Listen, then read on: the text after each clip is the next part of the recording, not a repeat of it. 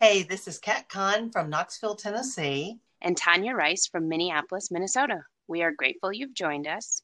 And we cannot wait to share with you the musings of a couple of yogis. We hope you learn, laugh, and enjoy. And we hope you will share with us any of your comments or questions. Without further ado, this is Two Pittas on a Pod. How's it going? it's going great. It is going great. How's life? Good. Yeah. Yeah. So you've got a big event coming up in just a few weeks, don't you? I do. I do. I'm a little nervous, but I'm I'm ultimately excited. I just want it to be amazing, you know. Yeah. Well, for those of you guys that don't know, our beautiful Tanya is going to be at the Minnesota Yoga Conference on April the 15th. Am I right? Yes the 15th yeah. And so if you are anywhere near minneapolis make it a point to go to it because tanya is wonderful to talk to and listen to on podcasting and on the phone. I enjoy that but in person she's incredible. So it will be something wonderful. Do you want to tell our listeners what you're going to talk about? Ooh big topic. The the title of my time slot is universal consciousness how energy heals Wow. And I'm excited. That I'm excited. I'm excited to do some fun energy exercises. I'm excited to talk energy. I'm excited to talk about how common it is for us to see energetic things happen and we pass right over it without even taking notice of it and mm-hmm. or sometimes when feelings come up we're we're like well i wonder why that just came up you know or how coincidental but is it really yeah mm-hmm. and all my students are so used to hearing me say that now because they'll be like oh my gosh the weirdest thing happened and i'll be like is it though like is it mm-hmm. the weirdest thing mm-hmm. or if you really pause and think about it does it line exactly up yeah yeah oh wow now are is there going to be a recording for people that can't make it to Minneapolis to listen? Mm, no, they're not doing recordings just because mm-hmm. they're trying to build up live in person. But yeah, maybe I'll do it uh, again for somebody. Yeah. Maybe you can come to Tennessee when you do our next Reiki training and do a whole little master class. Woo! I like mm-hmm. it. I like it. So, what are we talking about today? Well, we're talking about inner peace. You know? So that kind of flows right into talking about that. I got real, you know, we hear people talk about inner peace all the time. If you go to yoga class, they're always talking about inner peace. And when I first started doing yoga, I just, you know, I would smile, but my eyes were rolling because there was never any peace, inner peace, never, never. There's like a little crazy monkey in there jumping around, swinging from the branches of my brain stem, you know, screeching and screaming. So it's, you know, and I tried to meditate and no inner peace. I thought, well, if I start hiking a lot, there'll be inner peace. Nope, no inner peace there. And so then I started giving myself a break and realizing that inner peace looks differently for different people. And my inner peace is definitely not the same as Edward's, my husband's.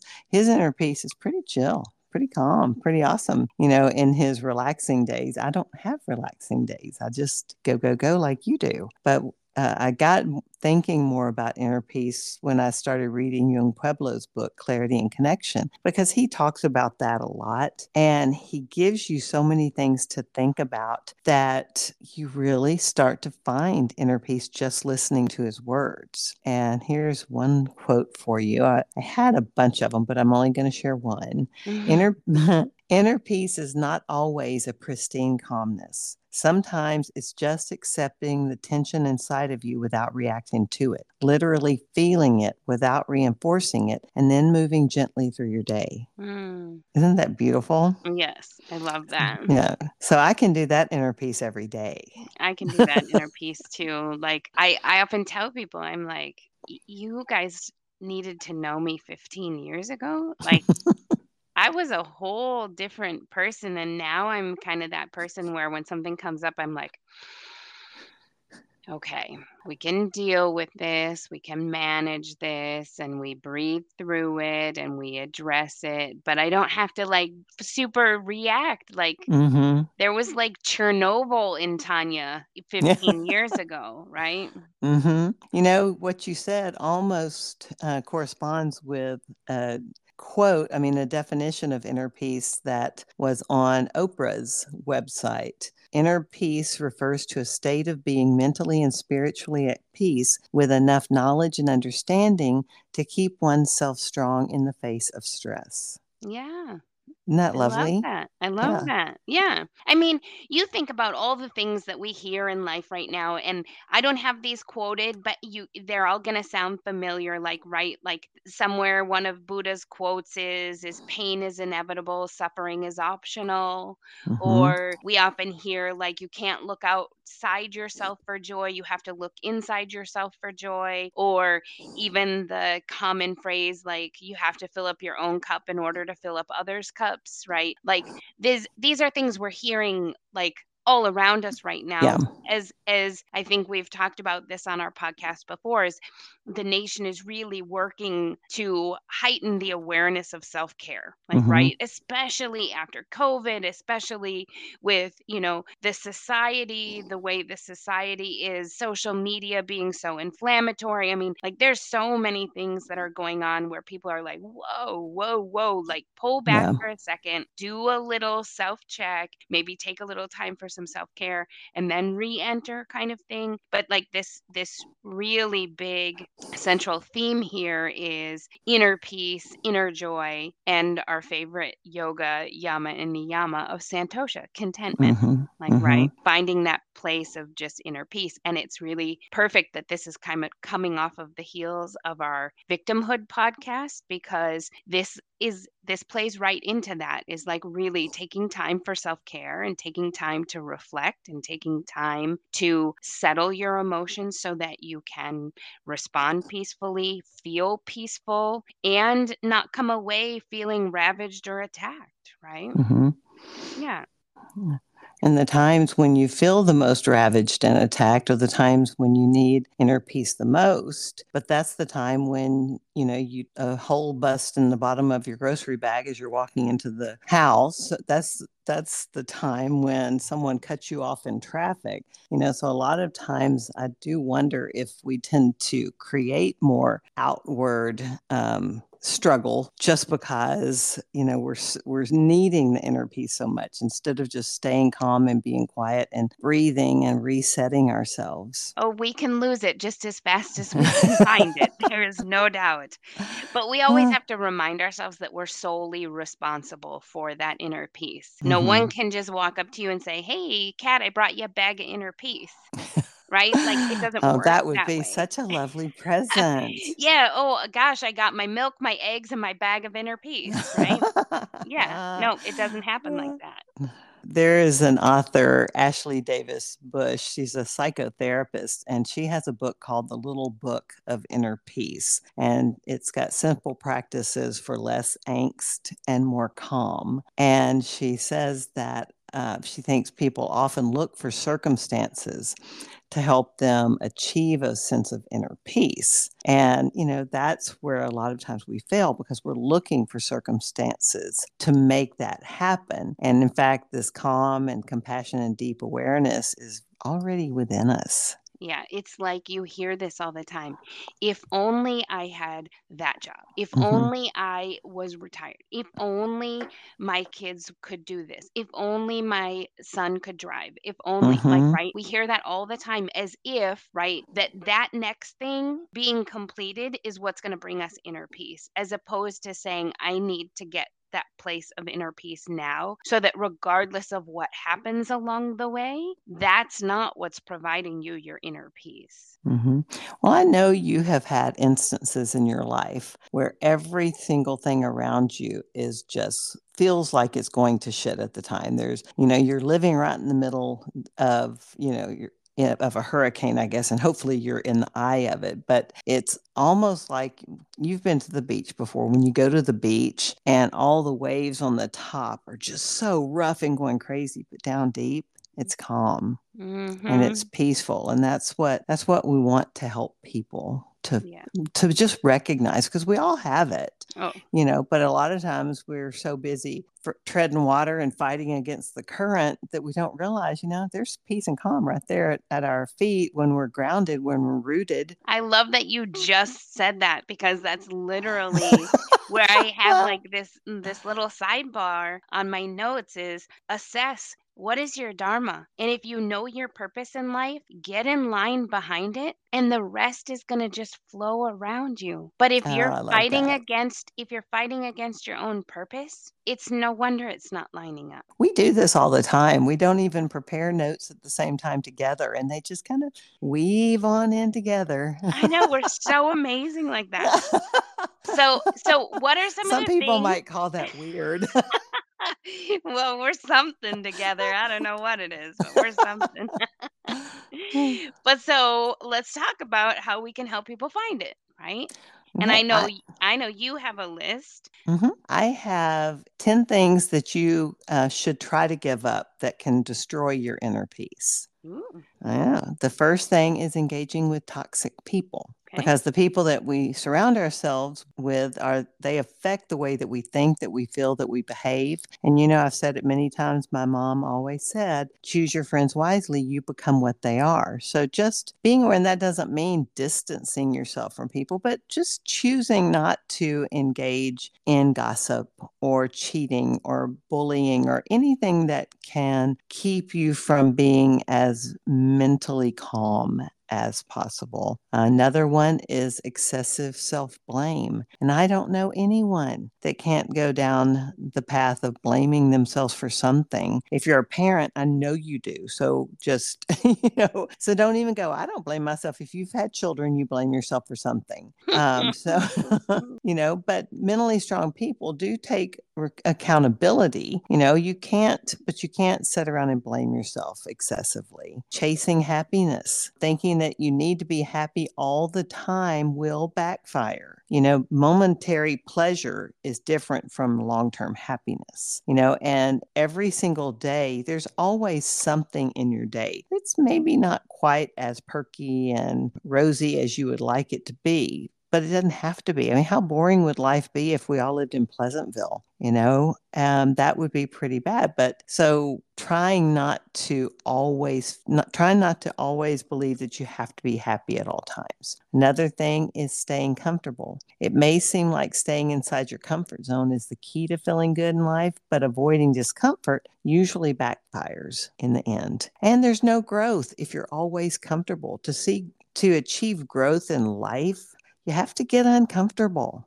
Another one, number five out of 10, is the victim mentality. And we did talk about this just a couple of episodes ago. So if you missed that one, pop backwards and go back to victimhood. But uh, thinking the world and the people who are in it are out to get you will prevent you from being your best. In fact, if you blame all of your problems on everything outside of you, you'll never take responsibility for anything in your life. Mentally strong people acknowledge their choices even in the face of tragic circumstances. So you, they focus on things they can control and try to not waste their time on having pity parties. Mm, um, uh, number six, trying to impress people. And again, this is something that whether you want to admit it outwardly or not, everyone does this. Everyone has someone they want to impress. Um, so you could waste a lot of time in your life trying to make other people like you. Depending on admiration from others, gives others power over you you.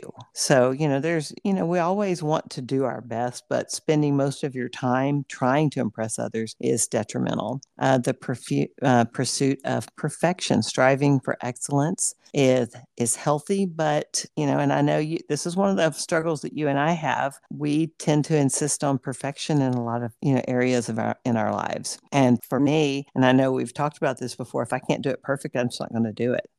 you know, I've so, actually been hearing that recently from others around me too. Mm-hmm. About you or about them? Um, about themselves, like yeah. a- admission of you know that state of needing to do things perfectly. Mm-hmm. No, and honestly, when we do things things perfectly, again, there's not that opportunity for growth. You know, if you do it kind of half assed sometimes, a lot of the pieces I've written, I've just kind of set down a half assed, thrown them out there, and they started out as something really crappy. And I knew that, but then they turned into something magical because I didn't try to make them perfect. Yeah. You know, um, number eight, holding grudges. Sometimes we hold grudges thinking that we're punishing someone else. And you know what Buddha said is holding on to a grudge is like drinking a glass of poison and expecting the other person to die. You know, so letting that letting that shit go. The quest for material things, no matter how much money you make, a bigger house or a nicer car or more expensive clothes, that will not give you peace of mind. And material possessions will not make you happy. You have to be happy within yourself. Uh, and that has that can be a byproduct. And then the last one is complete self-reliance. Thinking that you can do everything on your own is about acting tough, not being strong. There are times when asking for help is important, you know, and mentally strong people aren't afraid to admit when they need help. And you know, sometimes especially, you know, type A pitta type people struggle to ask for help, don't we? Um, a little bit. yeah.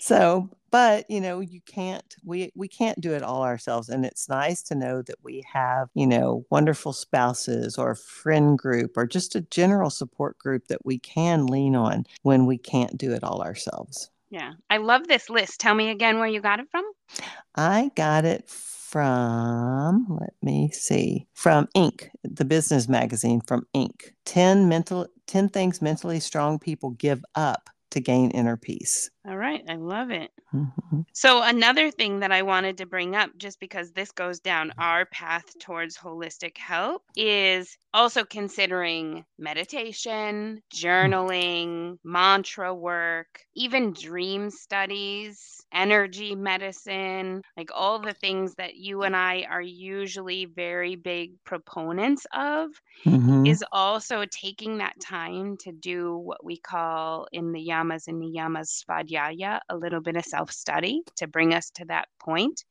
But some of the things I say over and over again in Reiki sessions is give yourself some grace. Mm-hmm. Like, forgive yourself. Or, you know, even using kind words when it comes to doing some inner child work. And like for people who are really, really stuck in their head, like figuring out a way to offer grace to yourself, offer forgiveness to yourself. And it maybe isn't your just for yourself, but maybe it's things you need to give to someone else. Like you're losing your inner peace because you can't let go of something about somebody else. And maybe you need to give them some grace or give them some forgiveness, right? But also remembering, like a little bit like from your list, like we don't have to conquer all of this today. Mm-hmm. Like if we're going down our list, the circumstance list that we were talking about earlier, like, oh my gosh, well, I'm not going to be peaceful until that, that, that, that, that, that, that, that, that is done. Right. Like we're probably never going to get there. Mm-hmm. So it's like one of those things where I love to incorporate part of the Reiki principles is just for today, like just for today. And I know you and I have talked about this too. I can do anything for just one hour, mm-hmm. or I can do anything for just today. So if you know something big is coming up, you're like, okay, I can do this. I can do this. I'm going to I'm going to stay peaceful. I'm going to stay calm. I can do anything for just 1 hour. I can get through that party with that gross person, but I can do this for mm-hmm. just 1 hour. Like, right? Mm-hmm. Yep. And I just used the example of a party with a gross person. I don't tend to go to parties with gross people, but maybe if you do. no, I don't. I know. I was just thinking, what kind of parties does she go to? That's hilarious. And then remembering some of our favorite mantras, like, right, I am peaceful, I am joyful, I am content, or I am at peace in my job. I am at peace in my relationship. I am at peace in my life. Eh, you know, right? Mm-hmm. However, you need to fill in those mantras. Mm-hmm. And remembering that you don't have to shut out all the people and all the noise around you to find inner peace. You know? yeah. A lot of times you can just stop and breathe. Yeah, totally. I love mm-hmm. it. Yeah. Um, and of course, meditate. You know, get into a good meditation practice and journal. And journal. journal that stuff. Yeah. when you take your time and you really focus on that deep, long exhale that stimulates the parasympathetic nervous system. And that's kind of starting that relaxation response in our body. So even if you're like, okay, I'm not going to go to yoga, I'm not going to meditate, I'm not going to journal, I'm not going to do anything they said, just stop and breathe nice and slow and see if that can help at least bring you inner peace or calm for a few minutes. Mm-hmm. I love it. Perfect. I'm Kat Kahn. And I'm Tanya Rice. And this is Two Pittas on a Pod signing off. Thank you for listening to Two Pittas on a Pod. We're grateful you joined us. Join us again for more musings of a couple of yogis. We hope you learned, laughed, and enjoyed this podcast, and we hope you will share your comments or questions. Email us at two pittas on a pod at gmail.com and like us on Facebook and Instagram at Two Pittas on a Pod.